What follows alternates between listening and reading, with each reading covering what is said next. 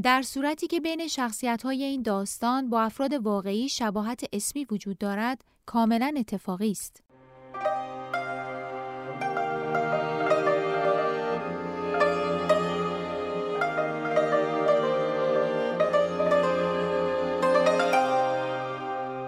قضیه ساندویچ قسمت ششم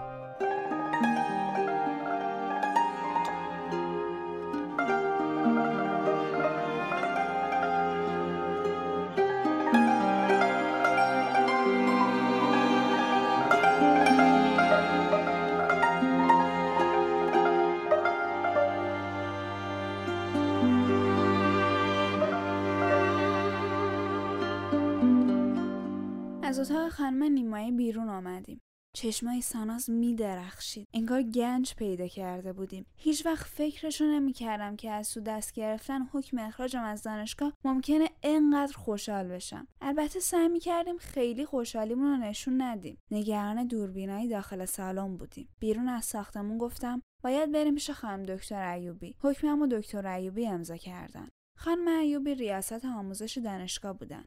حوالی ساعت نه صبح بود. بلا فاصله رفتم و چند تا کپی از حکم اخراجم گرفتم. رفتم دستشویی و یکی دو نسخهش رو تو لباسم قایم کردم. روانه ساختمون آموزش شدیم. تو راه بابا رو زیر نظر داشتم. نگاه غریبی داشت. شاید داشت به آخرین روزای دانشجویی خودش رو زمانی که از دانشگاه اخراج شده بود فکر می‌کرد. 38 سال پیش یا شاید هم داشت به زمانی فکر می‌کرد که به عنوان دبیر از دبیرستانی که توش درس می‌داد اخراج شده بود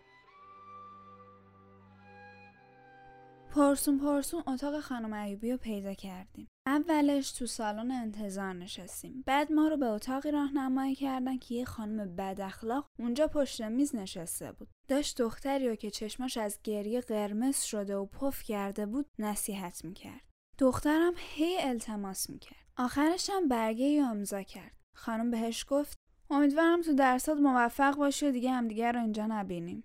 دخترم با قدمای بیجون به سمت راپله حرکت کرد. وقتی به پاگرد نیم طبقه رسید چادرش رو از سرش برداشت. خانم بد اخلاق با نگاه خیلی جدی از ما پرسید بفرمایید در خدمتتون هستم. گفتم می‌خوام خانم دکتر ایوبی رو ببینم. خانم بد اخلاق گفت به بنده بفرمایید من به ایشون انتقال میدم. اینو گفت و مشغول ورق زدن برگه هایی رو میزش شد. گفتم باید خود ایشون رو ملاقات کنیم. خانم بد اخلاق همچین با تغییر براندازم کرد و منم که نمی‌خواستم با من مثل اون دختر رفتار کنه کوتاه نیومدم. بابا گفت حکم من تحصیل دخترم اومده. درست یه هفته مونده به امتحانه فاینال. زیر حکم خانم دکتر ایوبی امضا کردن. می‌خواستیم علت رو از خودشون جویا بشیم. دخترم ناراحت و عصبانیه. می‌تونم درکش می‌کنید که چرا انقدر براش ضروریه که خانم دکتر رو شخصا ملاقات کنه. من شبانه از شمال حرکت کردم که امروز خانم دکتر رو زیارت کنم. خانم بد اخلاق رفت به اتاق خانم دکتر. بعد از چند دقیقه یه خانم جدید عصبانی تر از اولی از اتاق بیرون اومد. خوشحال شدم. فکر کردم خانم دکتره. بلند شدم و رفتم سمتش. گفت متاسفانه خانم دکتر نمی‌تونن شما رو ببینن. شما اگه شکایتی دارید باید برید به وزارت علوم. اینجا نمی‌تونیم کاری براتون بکنیم. ساناز بلند شد و گفت خانم محترم وظیفه شما تکریم ارباب رجوعه. ما از شما اومدیم تا در مورد حکمی که خانم ایوبی در مورد خواهرم صادر کردن بپرسیم. خانم عصبانی تر صداشو بلندتر کرد و گفت همونطور که گفتم شما باید برید به وزارت علوم. خانم دکتر شما رو نمی‌تونم ببینن. سانازم با صدای قاطع بهش جواب داد خانم محترم ما نه جزام داریم نه هیچ بیماری دیگه ای. درخواستمون کاملا قانونیه. خانم دکتر خواهر منو یه هفته قبل از امتحانات فاینال بدون هیچ تفهیم اتهام و دادگاهی اخراج کردن. حالا بعد از اجرای حکمم نمی‌ذارید خواهرم ایشونو ببینه و یه سال ساده بکنه؟ این حقا هم می‌خواید ازش بگیرید؟ حدود ده نفری تو سالن بودن و همه داشتن با تعجب گوش می‌دادن. در اتاق باز شد و خانم میانسال موقری اومد بیرون. موهای رنگ کرده و فر کردهش از زیر مقنعه معلوم بود. گفت اینجا چه خبره؟ خانم عصبانی تر گفت هرچی بهشون میگم که نمی‌تونید ملاقاتشون کنین قبول نمی‌کنن. خانم میانسال که به نظر همون خانم ایوبی بود گفت راهنماییشون کنید به داخل اتاق. وارد دفترش که شدیم تعارفمون کرد که بشینیم. گفت هر دانشجویی که مشکلی پیدا می‌کنه میاد سراغ ما. خلاصه برای منشی اعصاب نمیمونه. من در خدمتتون هستم بفرمایید. جریان رو براش تعریف کردم. گفت برای منم خیلی عجیبه. در طی این سالها اولین باریه که حکم من تحصیل کسی اینطوری برامون میاد. ولی ستاره جان من فقط متن حکمی رو که از وزارت علوم به دستم رسیده امضا کردم و به آموزش دانشگاه ابلاغ کردم. کاری از دستم بر نمیاد. با این حرفش تقریبا مطمئن شدم که مسئله بهایی بودنمه. بابا شروع کرد به صحبت و دوباره داشت آیاتو می‌خوند. اونقدر با احساس این آیات رو تلاوت می‌کرد که آدم فکر می‌کرد تازه در حال نازل شدنه. انگار بی ترجمه هم قابل فهم بودن. خانم ایوبی دوباره گفت آقای امجد من واقعا متاسفم. ای کاش می‌تونستم کاری کنم. ولی دستم کوتاهه. من این وسط هیچ کارم. فقط ابلاغ کردم. بابا اومد ادامه بده دیدم بغز کرده. این اولین باری بود که می‌دیدم بابا بغز کرده. سرش رو بالا آورد. یه قطر اشک از گوشه چشمش افتاد. خیلی ناراحت شدم. نمی‌تونستم فضا رو تحمل کنم. منم بغض کردم. می‌خواستم از اتاق برم بیرون. یادم افتاد که چقدر برای وارد شدن به این اتاق درد سر کشیدیم. سعی کردم خودم رو کنترل کنم و سر جان بشینم. شاید دوباره این فرصت بهمون به داده نشه که خانم ایوبی رو ملاقات کنیم. بابا گفت خانم دکتر این بچه از بهترین دانشجوهای شماست. نباید اجازه بدید که یه بیگناه بیدلیل مجازات بشه. شما نمی‌تونید بگید که معمورید و معذور. شما مسئولید. برای همینم است که پشت این میز نشستید. ما در طی این سالها سعی کردیم مفیدترین و قانونمندترین شهروندان این سرزمین باشیم. ما توی شهر کوچیکی زندگی می‌کنیم. برید سابقه خانواده ما رو بپرسید. این درست نیست که با بچه من طوری رفتار کنید که با یه قاتل و جانی هم اونطور رفتار نمیشه. اشک توی چشاش جمع شده بود. خانم ایوبی نگاه هم کرد. اونم چشمش سرخ شده بود. گفت ای کاش می‌تونستیم. ای کاش اوضاع اینطوری نبود. هیچکی اسمی از بهایی بودن نمی آورد ولی انگار همه می‌دونستیم داریم در مورد چی حرف می‌زنیم. ساناز گفت شما می‌تونید خانم دکتر اختیاراتشو دارید. همونطور که زیر این نامه رو امضا کردید. اگه باور دارید که ستاره بیگناهه نذارید اخراجش کنن. نامه بیرون کردن از خوابگاهش امضا نکنید. بذارید امتحانای فاینالش رو بده تا ما مسئله رو پیگیری کنیم. خانم ایوبی گفت اون چه از دستم بر بیاد کوتاهی نمی‌کنم. مسلما نمی‌تونم جلوی اجرای حکم بگیرم. ولی شاید بتونم در حیطه اختیارات خودم به تعویقش بندازم. ساناز بهشون گفت خانم دکتر نذارید این اتفاق به اسم شما تموم بشه. امضای شما پای این حکمه. شما فرد منصفی هستین. اگه شما تو اخراج ستاره نقشی نداشتین لطفا ما رو با کسی روبرو کنید که حکم اخراج رو صادر کرده. دبیرخونه وزارت علوم دردی از ما دوا نمی‌کنه. لطفا ارجاعمون بدین به مقام مسئولش تا پیگیریمون موثر باشه. خانم ایوبی بلا فاصله مشغول شده بود به نوشتن یک نامه. حرفای ساناس تموم شد. خانم منشی عصبانیش رو صدا کرد تا متن تایپ کنه. نامه بود خطاب به دکتر رحمتی تو وزارت علوم. خانم ایوبی نامه رو مهر امضا کرد و داد دستمون. گفت ایشون رئیس دفتر ممیزی دانشجویی هستن. احکام منع تحصیل رو ایشون صادر می‌کنن. ازشون تو حل مشکل شما درخواست مساعدت کردم. حالا می‌دونستیم که چه کسی واقعا حکم صادر کرده. از اینکه قرار بود به جای سرگردونی تو دبیرخونه وزارت علوم می‌رفتیم کسی رو ملاقات کنیم که حکمم از زیر دست اون در اومده خوشحال بودم. خودش نوعی پیروزی بود. علا رقم همه تلاشاشون که راه پیگیری ما رو ببندن با سماجت های ما قفلاتش دونه دونه باز می‌شد.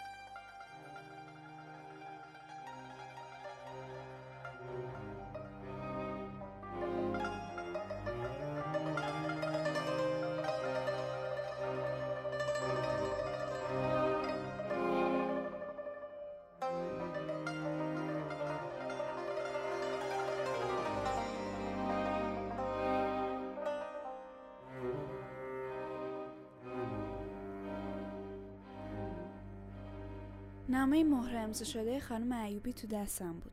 باورم نمی‌شد. به ساناز گفتم دختر تو چه زبونی داشتی و نمی‌دونستم. ساناز گفت آره ولی بابا که زبون سرخ من سر سبز به باد میده. اما خداییش چه تیم خوبی شدیم. بابا با ادبیات و موهای سفیدش جو و پر از احترام می‌کنه. همه مطمئن میشن که ما آدمای با خدایی هستیم و قرآن و پیغمبر رو قبول داریم. بعد تو رو هم که می‌بینن انگار کوزتو می‌بینن. انقدر مظلومی بابا گفت بعد هم ساناز میاد جلو و با مطالباتش تیر خلاص رو می‌زنه. یه چیزی میگه که هر وجدانی بیدار میشه. چند لحظه هر ستامون ساکت بودیم. بابا گفت بچه ها ببخشید که بغزم گرفت. سعی کردم جلوی خودم رو بگیرم ولی نشد. من یه نگاهی به اطراف کردم و مطمئن شدم کسی نیست. دست انداختم رو شونه بابا و محکم بوسیدمش. همون وقت دیدم گوشیم داره زنگ می‌خوره. هامان بود. سعی کردم هرچی سریعتر با رعایت فاصله از بابا به هامان جواب بدم. حالمو پرسید. مثل چند روز گذشته سر. گفتم هنوز جواب قطعی به همون ندادم ولی داره همه چی خوب پیش میره. ازم پرسید کاری از دستش برمیاد یا نه. ازش تشکر کردم و گفتم فعلا نه. خدافزی کردیم. روزی که به همان گفتم بهایی هستم به هم گفت که لازم داره یه مدت تنها باشه و فکر کنه. اون لحظه یاد این حرف مهدخت افتادم که به هم گفته بود پسرها اگه تحت فشار قرار بگیرن درست مثل فنر آمادن که در برن. توی که باید سرجاد محکم وایسی چون حتما دوباره برمیگردن. گذاشتم بره. اگه دوستم داشت برمیگشت و اگرم برنمیگشت دنبال بهونه‌ای برای جدا شدن بود. دخترای کمی تو دانشگاه نبودن که چششون دنبال هامان بود. همون روز وقتی داشت با دلخوری ازم دور می‌شد خواستم صداش کنم ولی جلوی خودم رو گرفتم. اما با اشکام چیکار می‌کردم؟ نمی‌تونستم رفتنش رو ببینم. منم رو برگردوندم و تو مسیر مخالفش به سمت خوابگاه حرکت کردم. میدویدم تا زودتر برسم به خوابگاه به تختم. تخت همیشه امترین مکان برای اشک ریختم بود. باورم نمی‌شد که به همین راحتی تنهام گذاشت. باورم نمی‌شد که انقدر بی احساس شده بود. مریم می‌گفت همه پسر شبیه همه. اون موقع فکر می‌کردم که همان تافته جدا بافته است. اما انگار اشتباه می‌کردم. کسی تو سویت نبود. خودم رو تخت انداختم. دل دل می‌کردم که همان زنگ بزن و ازم اسخایی کنه. باید از دلم در می آورد آره قلبی که شکونده بود باید دوباره به دست می آورد اما زنگ نزد. شیش ساعت چشم به گوشی خشک شد. اما هیچ خبری نشد. از طرفی نگرانش بودم. با خودم می‌گفتم نکنه تو فکر و خیالش حواسش به اطرافش نباشه و تصادف کنه.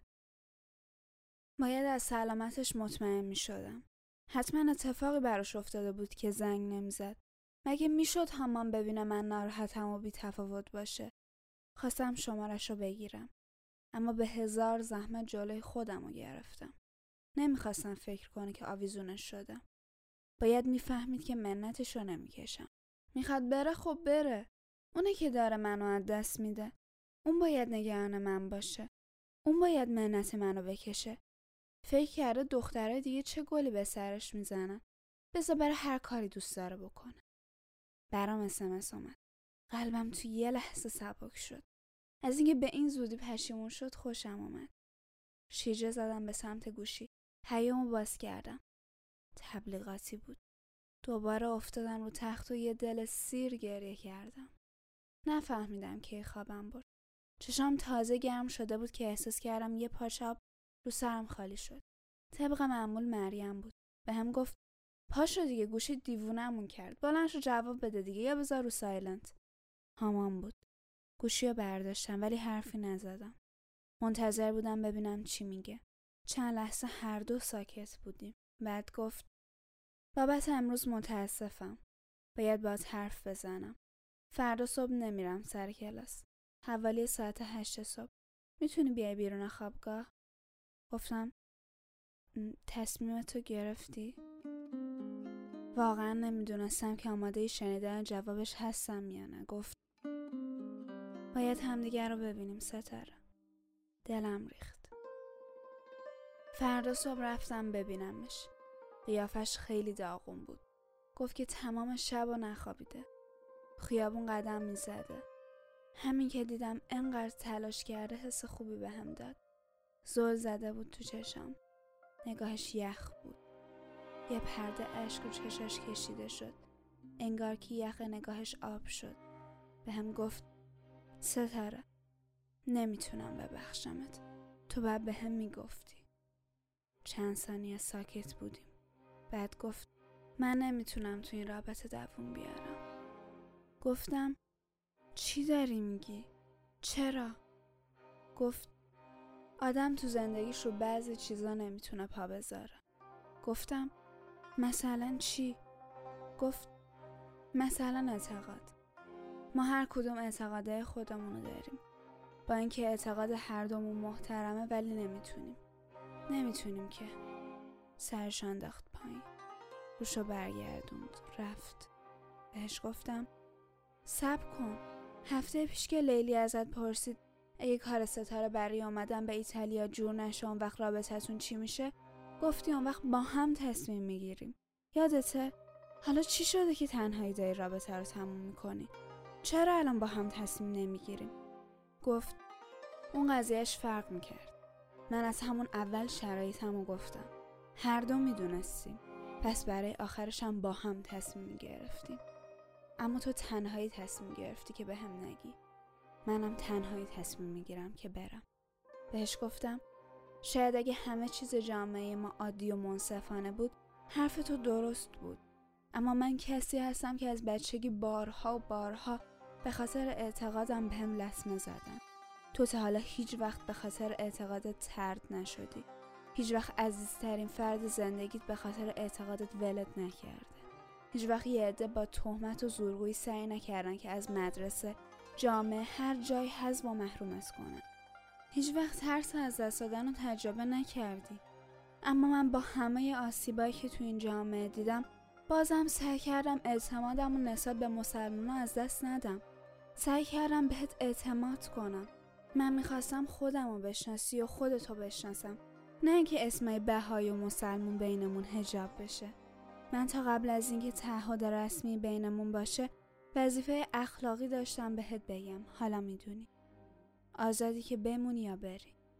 هامان گفت تفاوت ماها اونقدر زیاده که جای هیچ فکری نمی‌ذاره. بهش گفتم پس بدون فکر برو.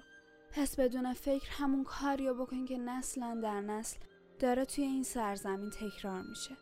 ولی بدون اگه تفاوتهای ما انقدر زیاد بود تو این سماه نمی‌تونستیم تو تک تک لحظه ها هم دیگر رو بفهمیم. بغز کردم. نمی‌خواستم اشکامو ببینه. رو ما برگردوندم و رفتم سمت خوابگاه. همان داد زد. ستاره حرف تو زدی. وایس حرف منم بشنو. توجهی نکردم. قدمامو محکمتر برداشتم و به راهم ادامه دادم. همان تلاش کرد که نگه هم دارم من فقط صدای خودم تو ذهنم میشیدم که می‌گفت که خودش انقدر آدم معتقدی بود چرا هیچ وقت به هیچ چیزی نگفت؟ هیچ وقت حتی یه نمونه از این اعتقادات ریشه رو رو نکرد. چرا نماز نمی‌خوند؟ روزه نمی‌گرفت. خودش که همیشه از خدا و پیغمبر شاکی بود. چرا حالا یهو داره جانماز آب می‌کشه؟ کجاست اون هامانی که کباد کش روشن فکری بود؟ داره از حال کدوم حلیم تو کدوم دیگ میافته؟ همینطور داشت همراه هم میومد سرم آوردم بالا بهش گفتم لطفا به محیط خوابگام نزدیک نشو. برو. اگه تونستی به تفاوتمون فکر کنی اون وقت بیا. سناز به شونم زد. به خودم اومدم. گفت دختر حواست کجاست؟ یه تاکسی اسنپ بگیر بریم وزارت علوم. داره دیر میشه. باید این آقای دکتر رحمتی رو زودتر گیر بیاریم. خیلی حرف باهاش داریم.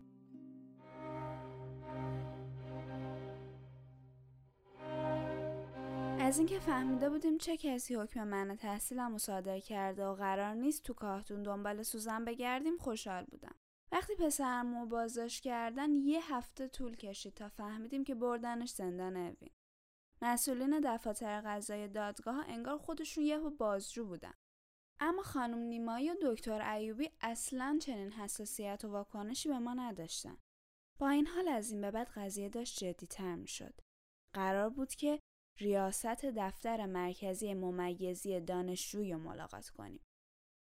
واقعا برام جای سوال بود که وقتی حکم اخراجم امضا می کرده هیچ تصوری از اینکه من چقدر درد می‌کشم داشته. یه لحظه فکر کرده بوده که ممکنه کارش نادرست باشه.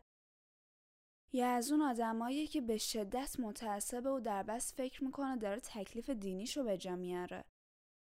یا اینکه حاضر پا رو حق و حقوق هر کسی بذاره. فقط به خاطر پول و منصبی که بهش دادن پسرمون می‌گفت که همیشه کنجکاو بودم بدونم.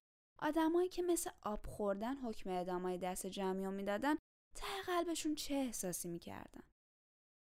با خودم گفتم باز اونایی که احکام اعدام دست جمعی و تو اوایل انقلاب صادر می‌کردن با توجیهاتی خودشون رو راضی می‌کردن. مثلا اینکه تو ایران انقلاب شده و هر انقلابی برای حفظ ارزشهاش باید به شدت سختگیری کنه و مخالفین فرضیش رو نابود کنه. ولی الان که چهل سال از اون دوران میگذره الان که دیگه بحران دوره هرج و مرج انقلاب گذشته چنین افرادی چطور تصمیم حذف دیگران رو توجیه می‌کنن؟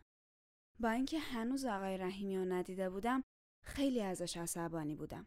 دلم می‌خواست اونقدر بلند سرش داد بکشم که از خواب بیدار بشه. مطمئن نبودم رفتنمون به وزارت علوم فایده ای داشته باشه. تجربه اخراج دهها و صدها دانشجوی بهایی ثابت کرده بود که اعتراض امثال ما تأثیری به حالمون نخواهد داشت. وقتی کسی اخراج بشه دیگه امکان نداره دوباره راش بدن.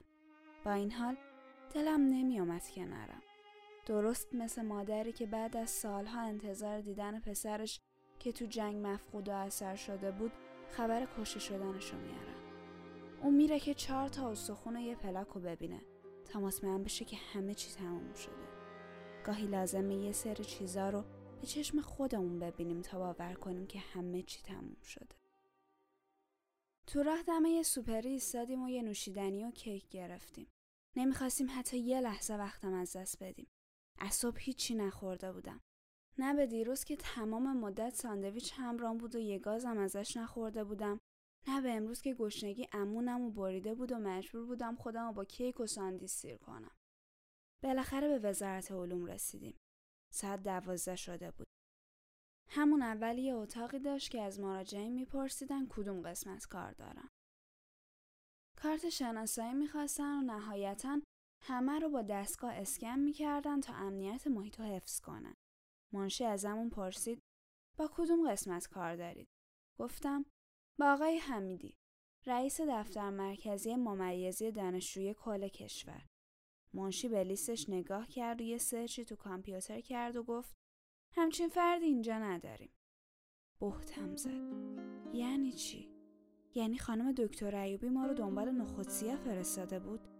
گفتم من از طرف دانشگاه نامه دارم به اسم ایشون که تو وزارت علوم هستن. نامه خانم دکتر ایوبی رو به منشی دادم. گفت دخترم اینجا کسی به اسم آقای حمیدی نداریم. چشام سیاهی رفت. ساناز به هم کمک کرد که رو صندلی بشینم. بابا رفت جلو گفت دختر من دانشجوی سال سومه ولی گویا من تحصیل شده. گفتم باید بیایم وزارت علوم پیگیر علتشیم. منشی گفت آقای محترم مسئله من تحصیل اصلا به اینجا ربطی نداره. باید برید سازمان سنجش کشور. ساناز گفت مگه سازمان سنجش مربوط به کنکور نیست؟ چه ربطی به من تحصیل یه دانشجو داره؟ منشی گفت من این چیزا رو نمی‌دونم ولی باید برید اونجا. ساناز گفت یعنی دفتر مرکزی ممیزی دانشجوی کل کشور اینجا نیست؟ منشی گفت نه اینجا نیست. نمی‌دونستیم که باید به حرف کی اعتماد کنیم. خانم ایوبی یا خانم نیمایی یا این منشی. هیچ چیز دردناکتر از این نیست که ندونی برای نجاتت باید به حرف کی گوش کنی. خیلی وقت نداشتیم. بابا اینا از شمال آمده بودن و باید زودتر برمیگشتن. باید میفهمیدیم که چطور می‌تونیم پیگیر حکمن بشیم. اونم تو تهران با این بزرگی و بیدر و پیکریش. نمی‌شد اجازه بدیم که مثل توپ فوتبال هی این ور اون ور به هم پاسمون بدن تا خسته بشیم و بیخیال پرونده. داشتم فکر می‌کردم اگه دیروز با اون حال بد و تنها اومده بودم وزارت علوم چی به سرم میومد. سرم و تکیه دادم به دیوار و رو به بابا گفتم میگی چی کار کنیم؟ گفت زنگ بزن خانم نیمایی ازش بپرس. بلا فاصله زنگ زدم. ولی جواب نمی‌داد. شماره خانم ایوبی رو هم نداشتم. اونقدری هم وقت نبود که دوباره برگردیم دانشگاه. بابا گفت میرم از چند نفر دیگه هم می‌پرسم. بالاخره می‌فهمیم عزیزم. ساعت حدود دوازده و نیم شده بود. سانازم شروع کرده بود به سرچ کردن تو گوشیش. بعد چند دقیقه گفت باید بریم سازمان سنجش. سازمان سنجش زیر مجموعه وزارت علومه. دفتر مرکزی ممیز دانشجویی هم تو سازمان سنجشه. آقای حمیدی هم اونجاست. گفتم باورم نمیشه که خانم ایوبی به همون دروغ گفته باشه. ساناز گفت نمی‌دونم شاید. فقط الان باید هرچی زودتر بریم که تا ساعت اداری تموم نشده برسیم سازمان سنجش. بابا با لب خندون برگشت و گفت سازمان سنجش زیر مجموعه وزارت علومه ولی اون سر دیگه شهره. باید بجنبیم و خودمون هر چی زودتر برسونیم.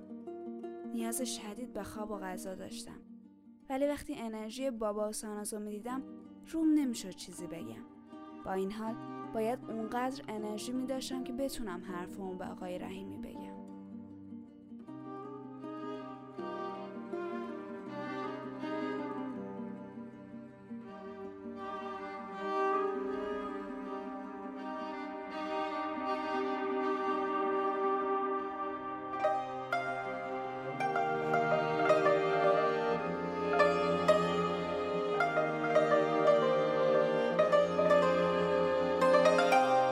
داستان ادامه دارد.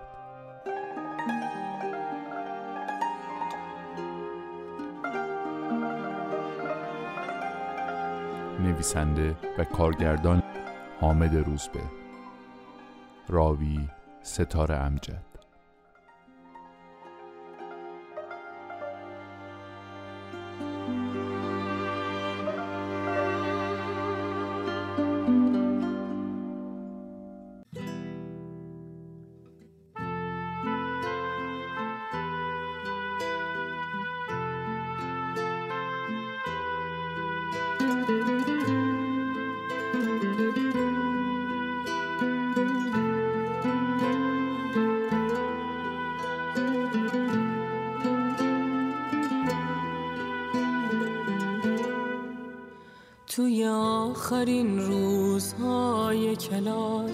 که دانشکده غرق آرامشه صدای یه زنگ شماره گنگ صدایی که از جنس فرسایشه یه نامه که تعبیرش اخراجته میگن محرمان است نمیدن بهت. قصاص تو قبل از جنایت شده. دلیل قصاص نمیگن بهت. تو روزایی که آخرین سنگرت اتاقی توی شده. ازت خواستن تا که ترکش کنی. اتاقی که تنها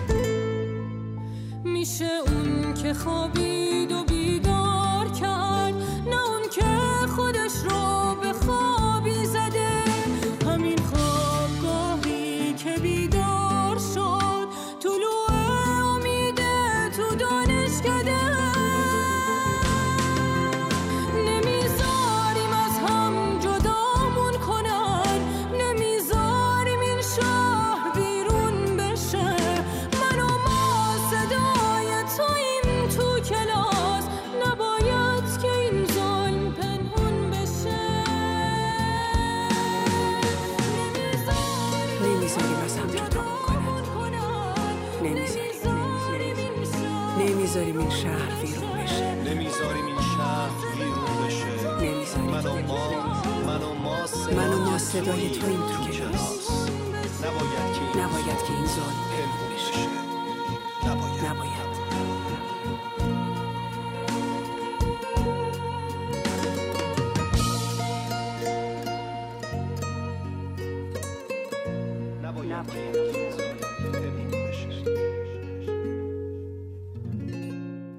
از رسانه پارسی زین پس می توانید تمام برنامه های ما رو در وبسایت این رسانه به نشانی persianmediaproduction.org و همینطور در شبکه های مجازی با همین عنوان دنبال کنید.